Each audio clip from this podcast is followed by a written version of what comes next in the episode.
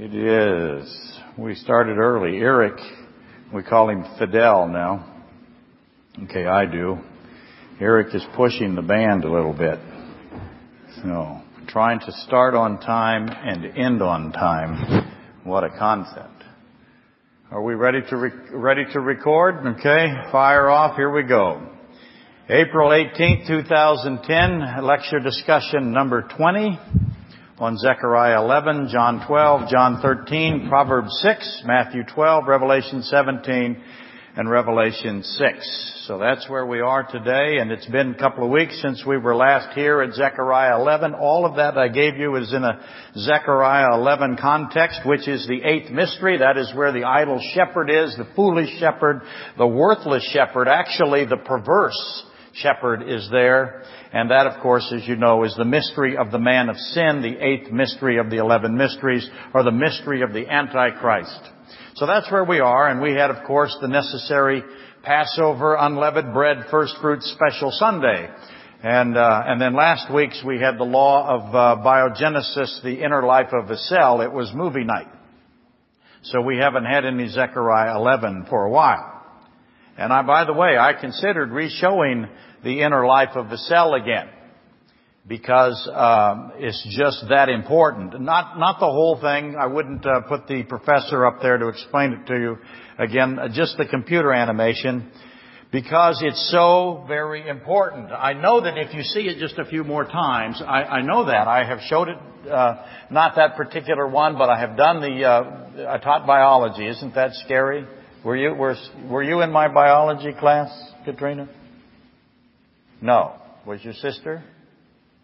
Did she flunk? Okay, I taught biology. I don't know how they figured an electrical physics person would do good at biology, but I had to teach the cell structure and everything, and I taught it the first time and gave the quiz because test was always on Friday. And uh, that will mean nothing to you, but it will to somebody. Test was always on Friday, and uh, they all flunked the test. And so I was left with trying to figure out why they couldn't understand the inner life of a cell and what was going on. And of course I explained it again, test on Friday, and they all flunked again. I suspected a conspiracy. But actually, no. No, they were just dumb. I mean, I'm, I'm kidding about None of them are here. That's why I asked. I knew where I was headed. Uh, eventually, though, they did get it, and I learned that if you just, uh, this is something, if you watch that film, and that film's amazing, if you watch it just a couple of more times, it's going to be readily understandable. You'll be amazed at what you know, what you can say, and all of you are going to be able to explain every piece of that film to your friends. You will. Strangers on the bus, you'll start out talking to them about the inner life of ribosomes and how the protein, motor protein, goes up, all that stuff. And you'll stop in the grocery checkout line, you know, the 15 items or less. And, and that bugs me, by the way. Have you noticed that it's 15 items and less? What was it when, when I was a kid? Just what? 10 years ago? When I was 14, 15. Have you noticed that we have an inflationary spiral on the quick checkout cashier? Used to be what? No. Used to be three. Three items or less. Then it went to five. Then it went to seven. You're exposing. Then nine. Then ten. Now what is it? Fifteen items or less. And that, that of course, you know, and people cheat, don't they? How many items they got? They got 17, 18 items. And so I just wanted to make a sign someday. Just something that I wanted to do. I've always thought this way, as you know, because I am what? Yes, eccentric and weird. But I always wanted to sign, and I wanted to carry it around, and then I wanted to hang it up, and I wanted to put it on just a regular checkout line, and I wanted to say, express checkout lane, 208 items or less. But that would be cool, because then I'd stand behind people with full baskets, right? And what would I do? I would complain about them. That lady, that lady's got 215 items. Can you believe it? I'd be screaming at her. I can't believe some people would come up to the 208 items or less line. And that's just what I would think would be fun. But let me tell you about grocery item or grocery lines. It is a wonderful place to talk to people. It's amazing. And I do it all the time, and you know I do it. But I really want the assigning value job, don't I? I don't want the checkout line. I want the assigning value. There's somebody that assigns value. And I want that job because that would be a blast. ShamWows what? What's the value of a ShamWow? What is it? What do they say? It's $38. $38. And so you get it for 1995. And so what did you do? You saved. Oh my goodness. So I want that job. I want assigned value. I'd like to say ShamWow is what? $1,500 value. You get it for 50 bucks. You saved $1,450. Now push the envelopes. Jupiter Jacks. A billion dollar value. You can have it for two bucks. And what are you now? You saved a billion dollars. You're a billionaire. It, it, it, it, drives me insane. It does. Why do people fall for such obvious tricks? Why do we tolerate such insults to our intelligence? Uh, why does this work? Why is it that you assume that that is the value? How much is a Sam Wall? Oh, a sham wall. Oh, I can't say it. I used to sell Wendy's Frosties. I wanted a Wendy's Frosty machine when I found out how it worked. You know how much a Wendy's Frosty costs Wendy's? 15 cents. What do they sell it to you for? Two bucks. How much does a cup cost? 20 cents. Now I'm dating myself. It's probably a little more than that now. But the product is really, really cheap. And so I wanted a Wendy. I could sell them at basketball games. I could retire. I was the athletic director at a local high school here. And I saw it as a means to making the athletic department this monster thing. I could never get permission to buy my Wendy's Frosty machine. But what makes you think that that is the value. ShamWow costs what to make? Come on, think about it. Probably 10 cents. And you bought it why for 20 bucks? Because you'd be out of your mind not to have one of these. You gotta be kidding. It's in the sales. No one ever went broke underestimating the American consumer. If you doubt me, look at bottled water, pet rocks, my favorite, what? The electric shock, shock abdominal thingy. Put it on your waist, right? That's a, that's a $500 value. We'll let you have it for 10 bucks. You saved how much? Jenna is gone, but her grandfather used to say, listen, if you spent $1,500, how much did you save? You didn't save anything. You spent, you see, never mind. Okay, I just uh, I got off on that, didn't I? Uh, uh, the inner life of a cell. It's something that all of you can quickly become expert at explaining. Essentially, it is the law of biogenesis, which says what? Life only comes from pre-existing life. And now I want you to look at what Christ says. The law of biogenesis. Life only comes from pre-existing life. I hope you see Matthew 4 in here, where one of the things that Satan asked Christ to do is make life from something that is not existing life. Would God do that, see? That's what's going on in Matthew 4 among other things. But Christ calls himself, he, he's God in the flesh, and he says, I am the first light. Of all the light, I am the primeval, the first light. He also says, I am the primeval life. What's he mean by primeval life? He is the first life. What does that mean?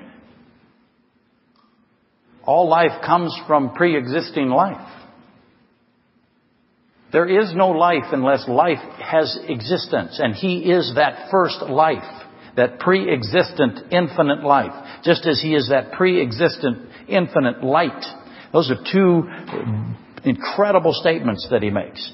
So if you have biogenesis, and you understand it, it is a weapon for you to carry with you as you travel through your world, confronting um, grocery lines and the like, because you will find evolutionary atheistic monism everywhere you turn. It is the almost the uh, omnipresent. Uh, it's it's just hard, if not impossible, to get away. I got a call today. I'm uh, writing the rest of my lecture. The conclusion today, I got a call from somebody in Fairbanks that wanted me to talk to his girlfriend about the law of biogenesis. Life only comes from pre-existing life. So if you have the law of biogenesis combined with an understanding of the reproductive machinery of a cell or the inner life of a cell, you have two very big guns. You're not carrying a little penknife anymore. You've got an Uzi. You've got a 50 caliber sniper rifle. And that's what I want you to have. And you can do it. It won't take very long. I just keep showing it and I'll keep explaining it and you'll have it.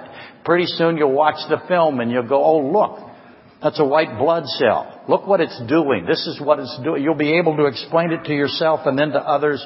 And that woman, she has a wonderful statement at some place in one of her lectures where she says, do you think it's possible to convince me that life did not come from pre-existing life?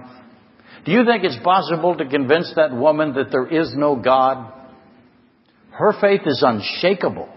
She has those two weapons. She has the law of biogenesis combined with the inner life reproductive machinery of the cell.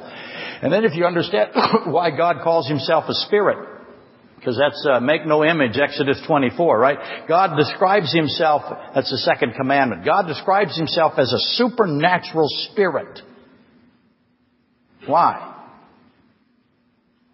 When you understand that, you have three pieces, and those three pieces prove that each of us, you, they will prove it to your neighbors, they will prove it to your kids. You have those three pieces, you will have proof that each of us has a non-material, a non-physical soul spirit that is immortal.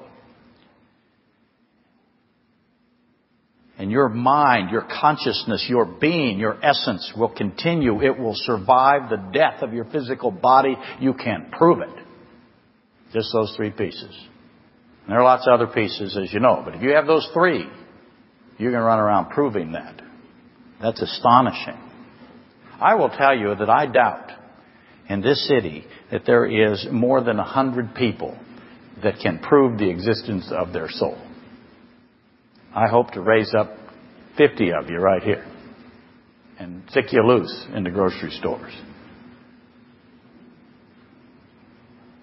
By the way, who's going to call you when you can prove that your soul survives the death of your physical body? Who's going to, who's going to call you? Dying people are going to call you. So go to funerals, right? Anyway, that's my goal for you, and I understand how important it is to, to, to, get that inner life of a cell so that you know that the complexity that is down at a single cell and that only a single cell can, rep- can provide life to another cell. Only, only living material can reproduce. And as I said, there's other pieces that are equally valuable. Don't misunderstand me. Uh, second law of thermodynamics, entropy, quantum physics, the created order, space, matter, time, and energy. And understanding nephesh chayah, understanding what living soul means. You know, Genesis 15, Matthew 26, and of course Matthew 4. But if you get those three, those are the ones you pass on to your children and your friends. And I made this comment to, uh, to Dave earlier. This is what we do when we're in the band and we're supposed to be paying attention. We're not. We talk about things like, oh, actually, it's Louis and Dave both, placebo effect. So I threw it in. The, police, the, the placebo effect, if you read Dr. Uh, Edgar Andrews, and, and, as an athlete, as somebody that's, that's played almost every sport, um, I understand the placebo effect very well. Dr. Andrews calls it the final coffin nail into evolutionary atheistic monism. In other words, if you understand just the placebo effect, you have enough to defeat every evolutionist that is there. What is the placebo? By the way, churches understand the placebo effect really, really well, and that's why I've said it before many times that it's a critical piece of information. As an athlete, I know that I'm competing. This is what's wrong with steroids. Is it obvious that Barry Bonds is on steroids? Yes, it's obvious that he was. Nobody his age could keep doing what he was doing and recover that fast. He was better at 42 than he was at 22. It's impossible. Your body breaks down and you can't keep reproducing that kind of athletic level game after game after game like he did. But what really helps him, and I listened to Mark McGwire, another big time baseball player, say that he didn't think steroids affected him that much. Well, he disregarded the placebo effect. Because if I go to, if I go in and I, and I play softball still, not very well, every now and then I, I, I do something remarkable. I tell people I'm one of the, I'm one of the best 80 uh, year old softball players in the state. And you'd be surprised how many kids at 20, uh, 15, 18, 22 that I play against are convinced that I am 80. Which gives me an advantage. Not much of one. But if, uh, when these new bats came out, it used to be you had to reproduce a perfect skill. You had to drive that front leg and you had to come through. Everything had to work. If not, the ball didn't go very well. Then they made really cool bats, just like they make really cool golf clubs. And the bats will actually bend. And you could make that bat bend with some wrist action. And it's astonishing what you can do. But I would go up to the plate and I've got a $350 bat. How am I feeling? I'm feeling really good because I got a bat. Mark McGwire goes up to, to the plate and he's on steroids and he knows he has an advantage.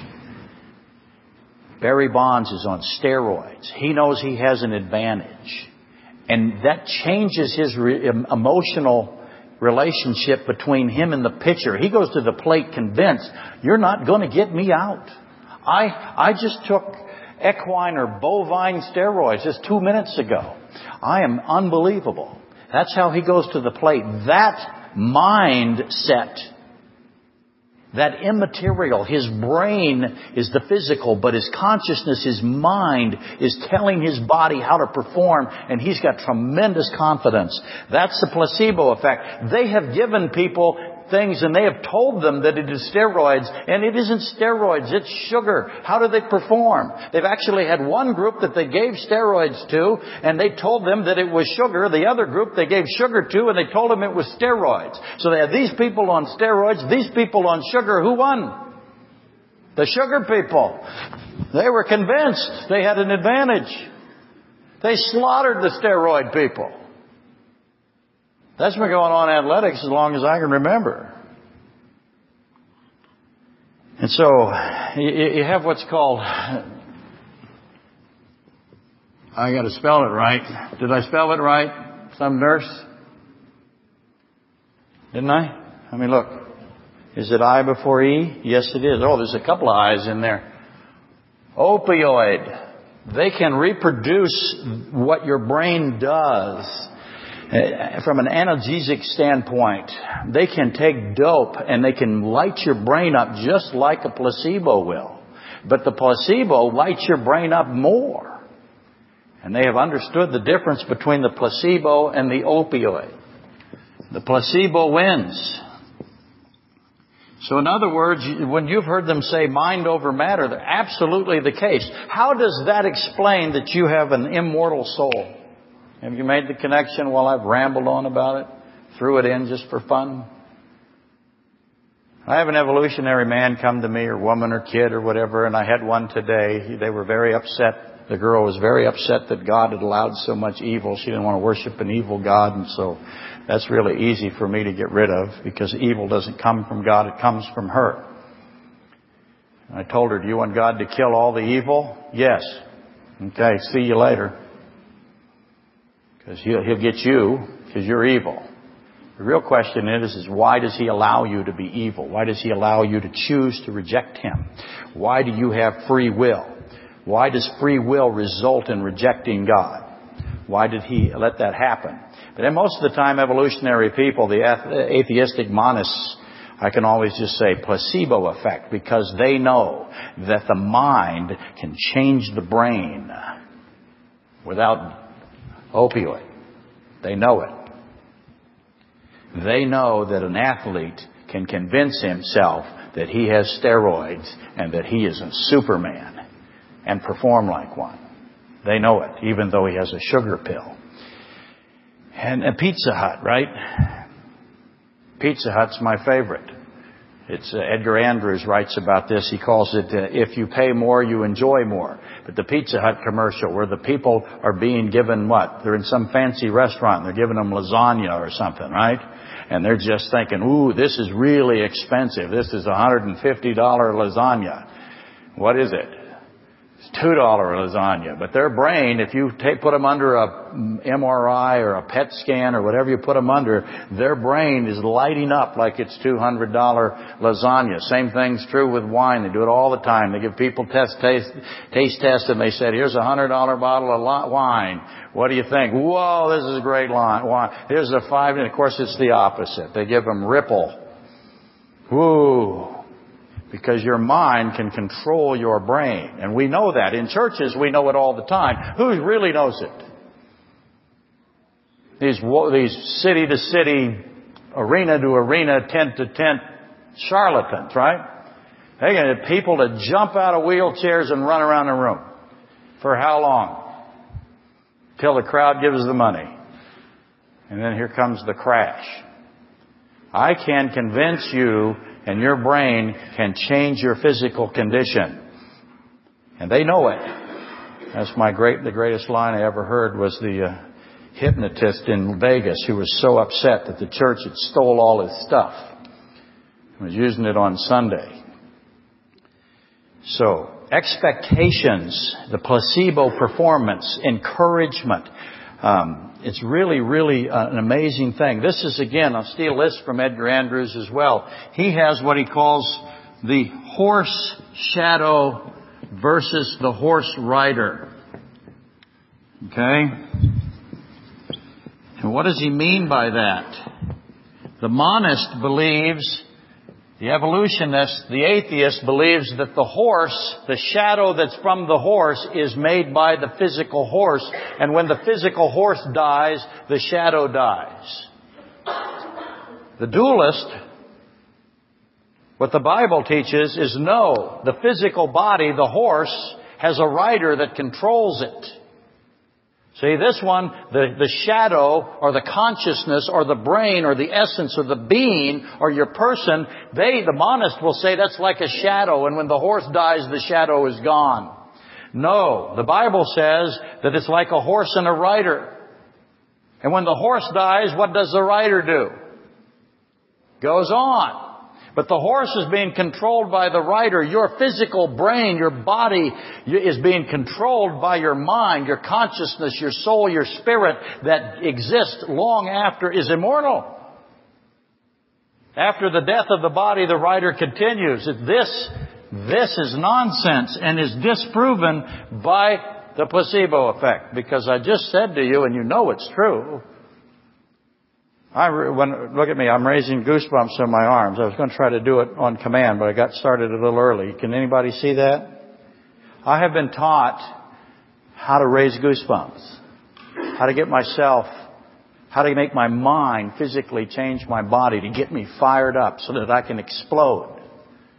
Especially for wrestlers, because that's what I did, or offensive linemen or defensive linemen. I loved linebacker. The most fun I ever had was linebacker chasing after the quarterback. Catch this little tiny kid by the foot. Show his girlfriend, look what I've got here. I loved linebacker. Anyway, you had to fire across the line. Is that the phone? Is it for me? It's under a hat? Wow, that is one loud phone. Anyway, the point of it is, is that I know that my mind can change my body, and that's what the placebo effect teaches you. Your mind can change your body. If you can take stress off of yourself, you'll be surprised how much physical uh, ailment you can deal with. Um, you put the body back into its natural um, state, and so uh, a great deal is accomplished by that. But Understand that. The mind controls the machine. And we'd expect that because God says He's a spirit. In other words, God says, I exist without any material substrate. I exist as a spirit. I am a supernatural being. Now that supernatural being put on humanity and came Jesus Christ, God in the flesh, right? But He existed and still exists without any material substrate. Logically then, we are in His image. We also exist with without that body. Our soul spirit is the rider that controls the horse, if you will. And that's the definition of nephesh chayah, or living soul. So, to conclude this little thing, if the non-physical mind can affect the physical brain, then the mind cannot be the product of the brain. The rider is not the product of the horse. The mind impacts the brain. It must be the controlling force. And that alone defeats evolutionary atheism that says that there is no mind or there is no consciousness, there is no soul. Okay, Zechariah 11, or where we last were before the Passover break. And that, by the way, is for the internet, iTunes, and Podbean people who may have been confused that there wasn't an April 11 posted lecture. There wasn't an April 11 posted rec- lecture because we watched a movie and you were all here and we had popcorn and we had jujubes and a great time was had by all. If you weren't here, sorry. Not really. Fake sorry. How are your children? Good. Good to see you again. Good to see you again. You didn't have twins, did you? Because boy, twins would be really horrible, wouldn't it? oh, I'm kidding. Sorta. You, you have to tell them how good it will be to have twins because we call that the what? The placebo effect. That's right. We want to change their mind about what's going to happen to them physically really soon. I'm kidding. No, I'm not. All right. We watched a movie last week, so there wasn't any April 11 uh, posted lecture. So, where exactly were we on March 28? Well, the best way I can do it is to kind of make a list really fast to sum it all up where we left off because I know none of you remember anything and I understand that completely. We had the horses of the Antichrist. See how we have kind of a horse theme today? We had the horses, the four horses of the Antichrist, right? And you remember all the colors, don't you? And how, what they all stand for, I hope you do. But uh, we have white, uh, black, red, and pale, not necessarily in that order. But they, those four horses represent four stages of the Antichrist's destruction or his ministry, if you will. Those are um, to be understood. And, and so you can see things that happened under what would be called the auspices or the category of the white horse. So the horses of the Antichrist, and that's Revelation 6 for those of you who want to check that out again. And then we had the Judas Satan kiss, which is a very important thing that ha- whoops, I put kiss instead of Satan. We have a Judas Satan kiss.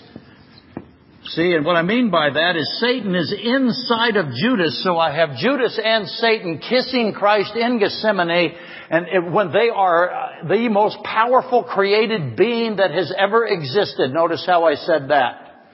Christ, God, is not created, but they are the most powerful created being ever, and they are kissing Christ and, and what that means. And that, of course, has a relationship with Christ giving Judas the first piece of bread uh, out of the Passover. The first piece being the, the uh, uh, bread of honor and love. Okay, so they stand in contrast, by the way, the kiss and the piece of bread. But they have a relationship. Here is where Satan and Judas, when they do this, what Satan does is reveal part of his plan, what he's trying to accomplish. He is trying, he is attacking the love and the mercy aspect of the triune Godhead. There are three, if you will, aspects to the triune Godhead, and this is displayed in the dramatic theodicy of Gethsemane. That won't mean anything to you, but see me later.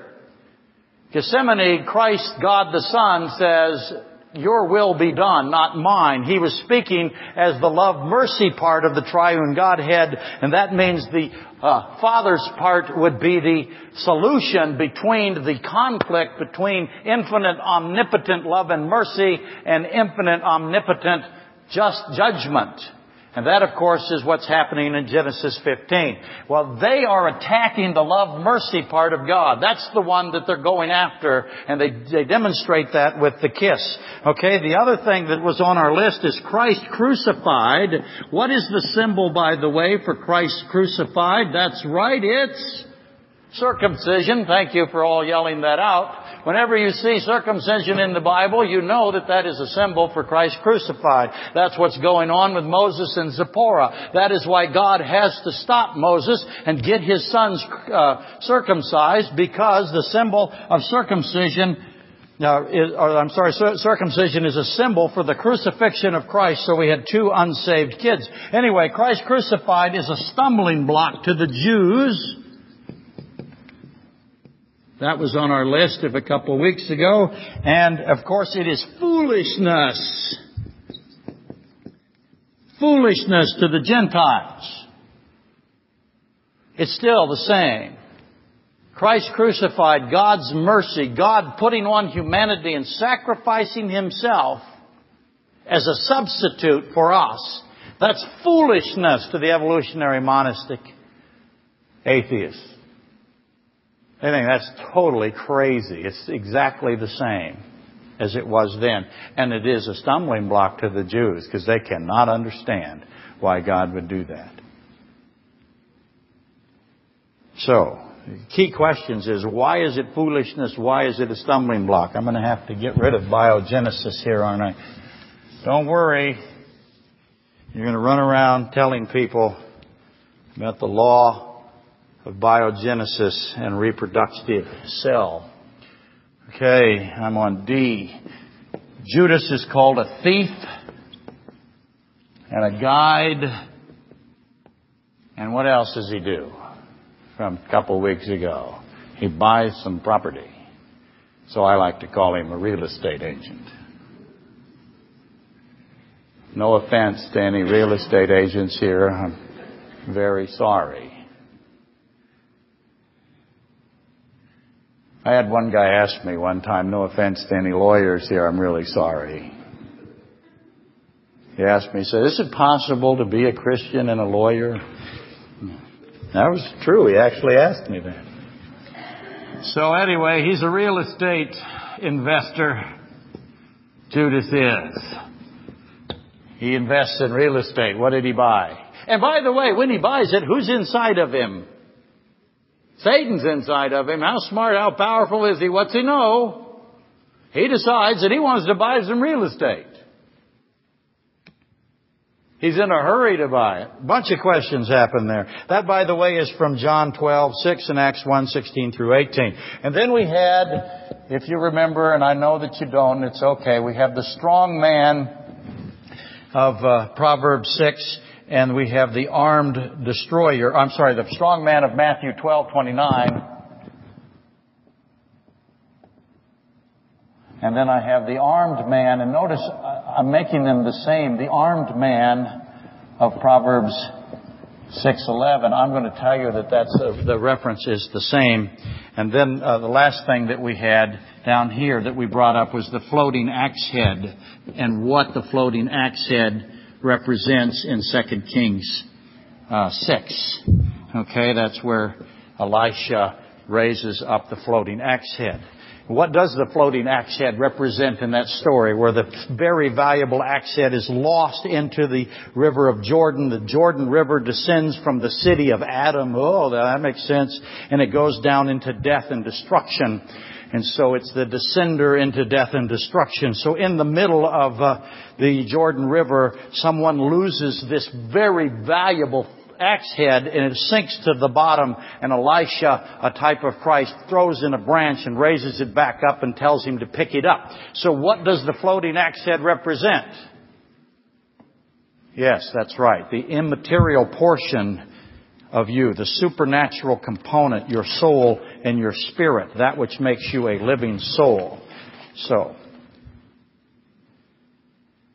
the obvious question with all of those, how does the horses, the four horses, Revelation 6, the kiss of Judas and Satan, the first piece of bread, Christ crucified as a stumbling block and foolishness, Judas being called a thief, a guide, and a real estate investor, the strong man of Matthew 12, 29 that has something in his house that Christ has to go and take from him, the armed man of Proverbs 6, 11, the destroyer who is waiting to, to pounce on the weak and the stupid, sorry, not really, sorry.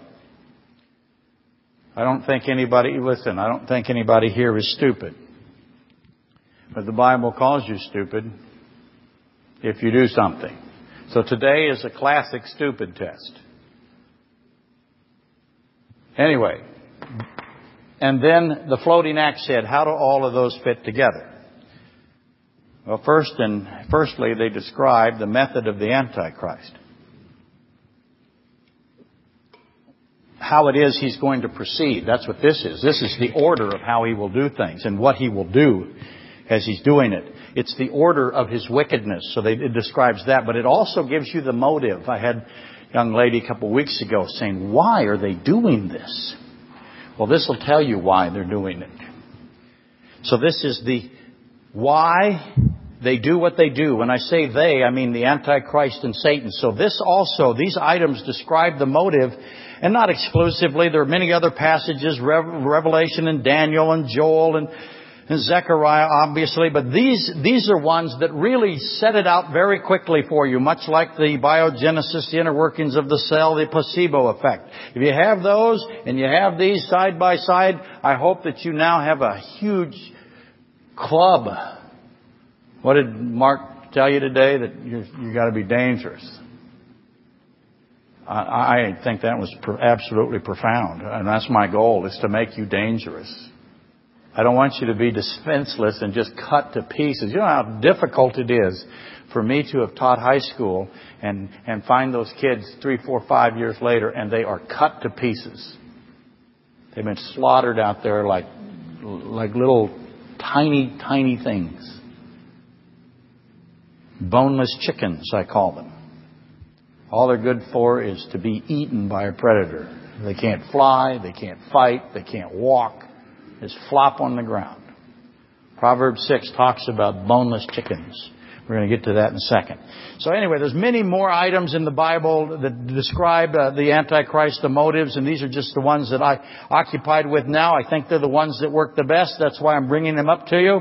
They talk about the how and the why, or the method and the motive of Judas and Satan and the Antichrist, or as the Antichrist. Now, for the sake of the visitor. Do we have a visitor today? Let's pretend we do. And for the sake of the visitor, hi, Karina. How are you doing? How's your arm? Wow. Are you back to work? Good. Good. Don't go back to work. Some of you know Bill and I and Lori and Jane. Is Jane back in the building yet? Oh, she's in the nursery. Jane and Lori and I and Bill, we're out framing in Eagle River at our, that's pretty scary for me to be framing. But we thought it was something that we needed to do, and so we're doing it. And the people we're working for watched Lori pick up a 20 pound sledge and beat on concrete with it. That, that blew his mind, let me tell you. But we're, uh, we're finding out just how hard it is to go back to work physically. So Karina Trust me, don't do it. Be the person that assigns value. That's a good job. Okay, here we go. Matthew 12, 29. How can one enter a strong man's house? This is Jesus Christ. This is God in the flesh. This is Creator God. Nothing is made be, that Christ did not make this is what he says. How can one enter a strong man's house and plunder his good unless he first binds the strong man? And then he will plunder his house. That's what Christ says, and that's mostly in your bulletin. So Christ is saying, listen, I'm going to go into the strong man's house. Who's the strong man? Satan is. I'm going to take his stuff. No problem. And there isn't a problem because who, who's Satan? He's inside the created order. He's a created being. Who's going to take his stuff? God. It's not a fair fight. Okay? So Christ tells you, I'm going, but there's a lot of questions now, huh? What's the first question? What's the obvious question? Christ is going to go into Satan's house. What's the obvious question? Where's Satan's house? What's the next obvious question? Christ's going to bind him. Is Christ going to bind him? Where in, where in the Bible does Christ bind Satan? Oh, yeah, absolutely. It's in Revelation. So he's going to bind him. And then what's he going to do? He's going to plunder him. What's the obvious question? What's Satan got that Christ wants? Does Satan know that Christ wants it? Does Satan know that, that Christ is coming to get it? Yes, he does. So why is this? What is he doing all this stuff for? Well, that's where we're headed. 611 through 19. We'll start at 11. Proverbs 6. So shall your poverty come upon you like a prowler and your need like an armed man. Okay, that's, by the way, that's the strong man reference, I believe. Christ makes this 1229 reference and its complement is in 611 Proverbs. So shall your poverty come upon you like a prowler and your need like an armed man. To help you with that, there is a armed man out there seeking to destroy you and he's waiting for you to be something. He's waiting for you to be stupid. So this is where your stupid test is. You ask yourself, how am I doing? Now let's go on to 12. A worthless person, a wicked man. This, by the way, is the same as Zechariah's worthless shepherd or idle shepherd. It has a relationship there. Okay, a worthless person. Yours might say a naughty man. We covered that back in September when I did this. Back then, it means a person of nothing. Not means nothing. Not bad or naughty. Means a person of naught. A worthless person, a wicked man, a worthless shepherd, an idle shepherd. Uh, you see the Zechariah language there. Walks with a perverse mouth. Okay, what this is, is uh, now I have the armed man and now I have the worthless person. He winks with, and, and literally it means man of Belial. Let me put that up there. B-E-L-I-A-L, man of Belial. So this is a man, uh, and it's a man of Belial. What is Belial the root word of? Beelzebub. And that, by the way, is the context of Matthew 12. That's how they fit together. Belial is the name of Satan. So I have a man of Satan. Who is it? It's an Antichrist reference. Walks with a perverse mouth. What does that mean? He winks with his eyes. He shuffles his feet. He points his fingers. Perversity is in his heart. He devises evil continually. He sows discords. Therefore his calamity shall come suddenly. Suddenly he shall be broken without remedy. This is a reference that says this person cannot and will not be saved. And that makes him an extraordinary person. What's the obvious question? How is it that he cannot and will not be saved? And then, these things here. These six things the Lord hates, yes, seven are an abomination to him. A proud look, a lying tongue, hands that shed innocent blood, a heart that devises wicked plans, feet that are swift in running to evil, a false witness who speaks lies, and one who sows discord among brethren. That, by the way, is a uh, list of the sins of Satan. Now, hopefully you remember these from where we were last, when we were here, excuse me, last, on or about September 20th, 2009. I actually looked it up. The man of Belial is a satanic reference, as I said. The man of nothing is the man of Satan, and he is the worthless leader, reference Zechariah 11, the worthless shepherd, the worthless shepherd leader. Okay, so the man of Belial again is a reference to a man of Satan. Of Satan, begatted by Satan. So this is the seed of Satan, Genesis 3.15. And so this is the Antichrist, I believe, and the Antichrist is thus revealed here in Proverbs 6. So now we're going to get characteristics of the Antichrist. And what do I want you to do now? Because we've been doing this for a while, what do I want you to immediately do? I want you to apply these characteristics to who? Judas. It's what I want you to do. Apply them to Judas. So Judas is a, has a perverse mouth. Judas winks with his eyes. Judas shuffles his feet, points with his fingers, shuffles his feet, winks his eyes. Perversity is in his heart. He devises evil continually. He sows discord and suddenly his calamity will come on him. Okay, so the question becomes, where did Judas do all of those? It literally means, by the way, this, the Antichrist. He is one who orchestrates evil. He's cunning. He's always ordering others to attack. He's got little hand signals, little weeks, little secret signals that only the people that he's getting to attack. He has a relationship with attackers. But no one really notices him.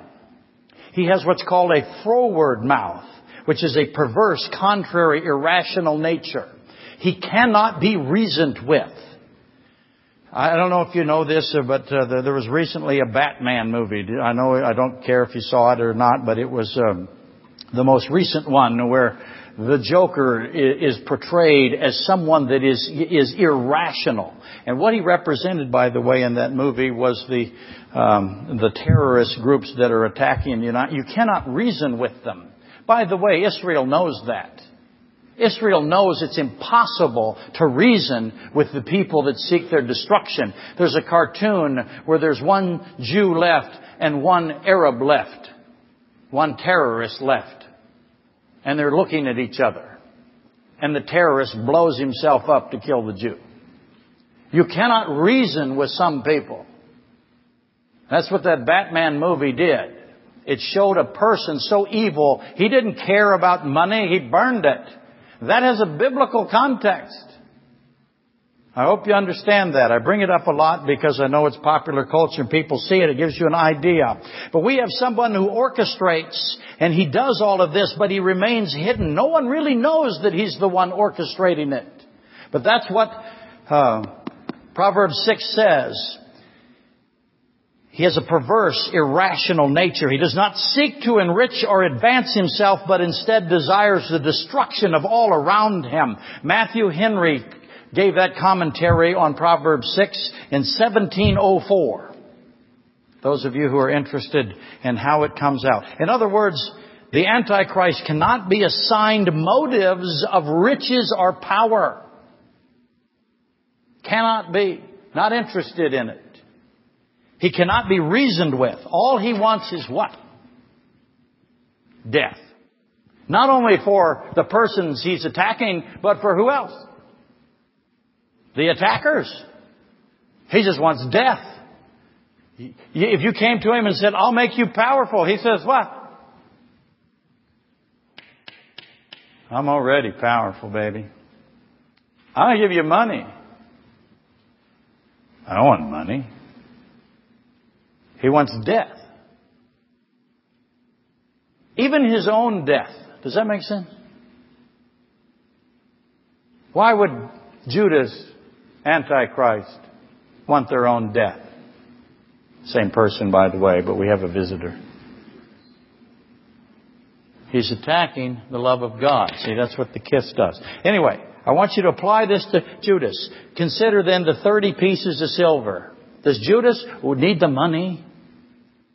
He has a perverse nature. He can't be reasoned with. He has a money box. Is he buying stuff with it? Does he want a new stereo? Is that your view? It doesn't fit with Proverbs 6. Okay? Judas would want those things. He would want the 30 pieces of silver. He would want what's in the money box because of how he can use it to contribute to the death of others. But he doesn't steal money because he wants money. He doesn't want to enrich himself. He's a different kind of thief. He has a perverse nature, an irrational, an unnatural. He doesn't think like anyone else thinks. Why not? He has Satan inside of him. And he wants Satan inside of him. They know each other. He is, as, my, as you've heard me say, he is in fact the seed. It's the only thing that makes sense to me. Now, add the armed man reference of Proverbs 6:11.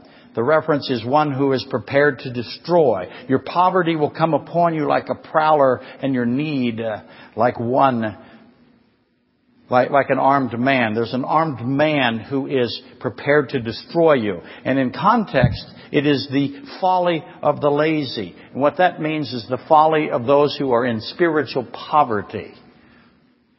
Or what we like to call here, the stupid.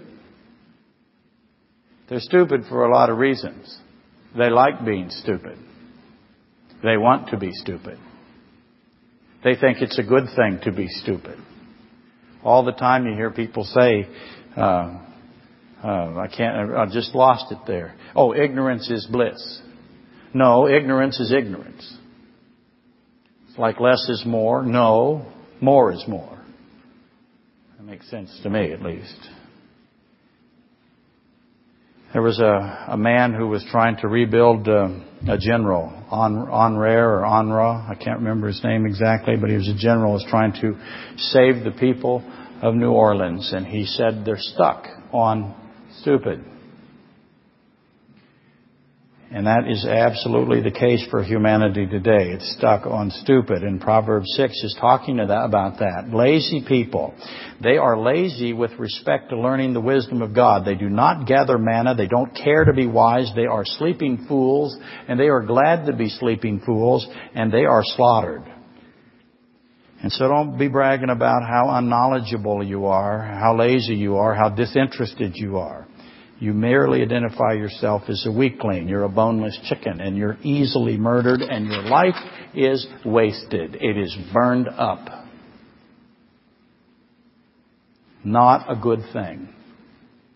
I'm stunned by the amount of Christians who are proud of being ignorant of their Bible. Okay. Now, I want you to notice something back in Proverbs 6. Look at the, the things of Satan and the things of the man of Satan. Notice that both of them have a mouth. Okay? A lying tongue, a perverse mouth. He winks with his eyes, um, a proud look. He shuffles his feet, feet that are swift to running to evil.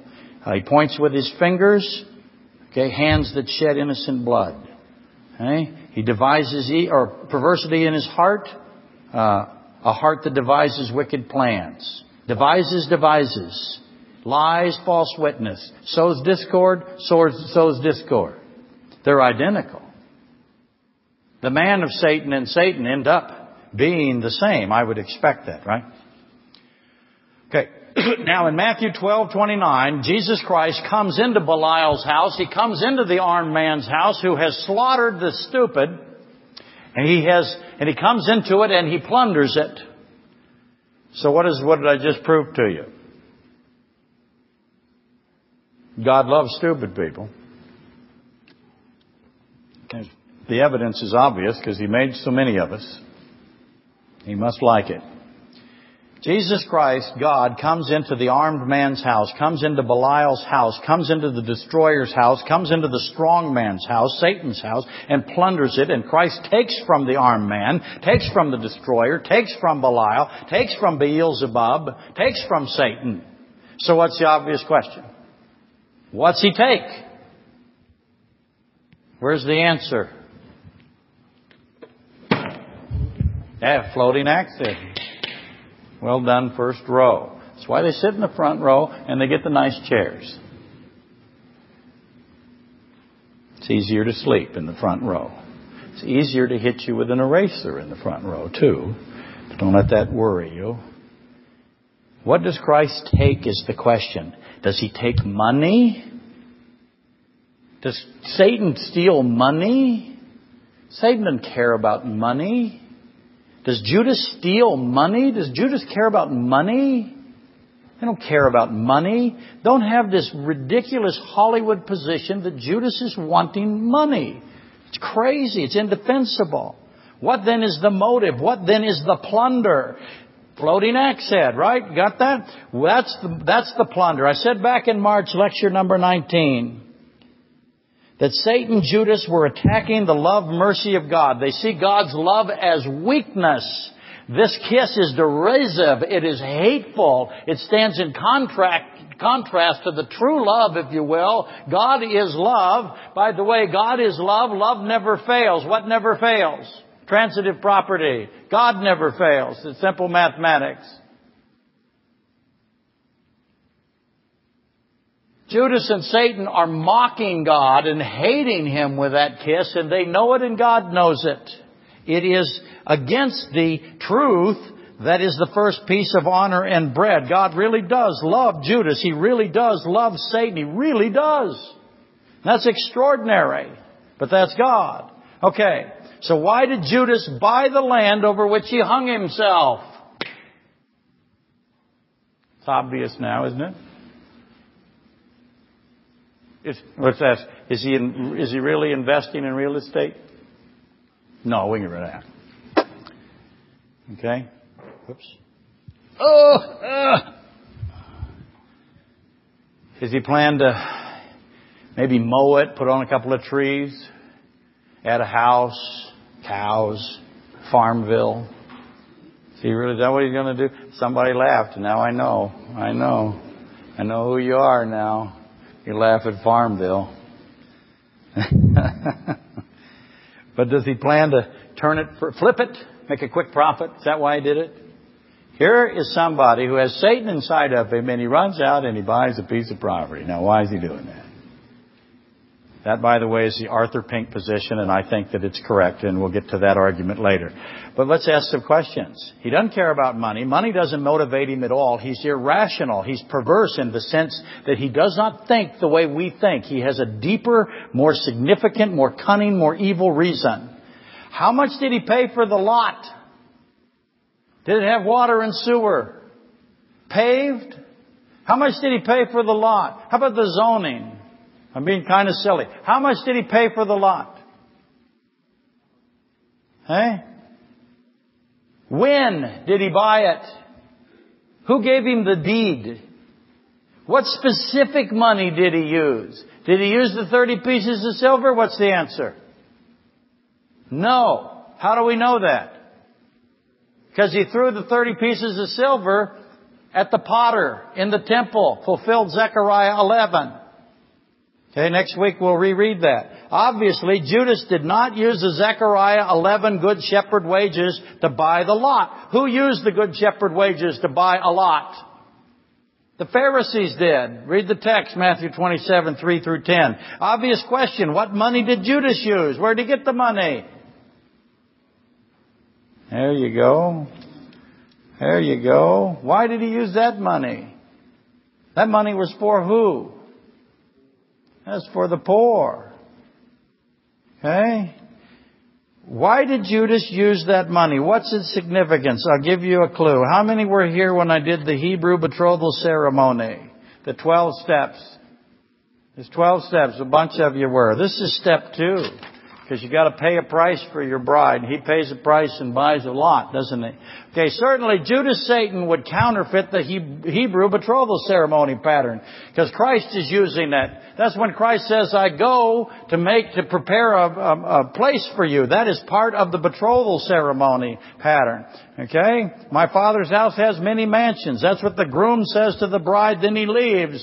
Then he comes back when he has the mansion prepared. Christ has done nine steps. There's only three left. Do you think he'll get the job done? Of course he will. Okay, why did the Pharisees buy land? I got Judas buying land and I got the Pharisees buy land. A.W. Pink says it's different land. It's not the same land. Some people think it's the same land. But if it is different land, then we got all kinds of implications. What are the implications? I'm going pretty fast, aren't I? Was the exchange between the Pharisees and Judas Satan at Matthew 27, was that a staged event? What is the exchange between Judas and the Pharisees? That's where Judas comes back and goes, Wrong man. Did they stage that? He threw the money very dramatically. What's the obvious question? How many people saw him? Who saw him? Is he remorseful? Proverbs 6. No. He is a contrary nature. That is a mistranslation. He is regretting something. He's recognized that God has outmaneuvered him. He is not remorseful. He has a contrary nature. He's perverse. He's irrational. You cannot think of him the way you think of yourself. He doesn't have, he cannot has no chance of salvation. He is totally black. So in other words, is the exchange between the Pharisees and Judas Satan a staged event for the purposes of deception? In other words, is it a lie? Would we expect there would be a lie in both of those groups? Of course we would. Duh. If so, if it is, how so and why? What does Jeremiah have to do with this? Because this is called in Matthew a fulfillment of Jeremiah 32, but it's really a fulfillment of Zechariah 11, 12 through 13. At least that's the way it seems. So what's Jeremiah have to do with that? How do we reconcile who bought what? How much real estate was bought? Was it side by side? Was it ne- was it apart from each other? How do we reconcile the real estate investment? Next week, that's what we'll do. This week, I answered a lot of questions, didn't I? I really did. Don't tell anybody. Next week I'll answer some more. We're almost wrapped up with this section. Let's uh, stand and be dismissed.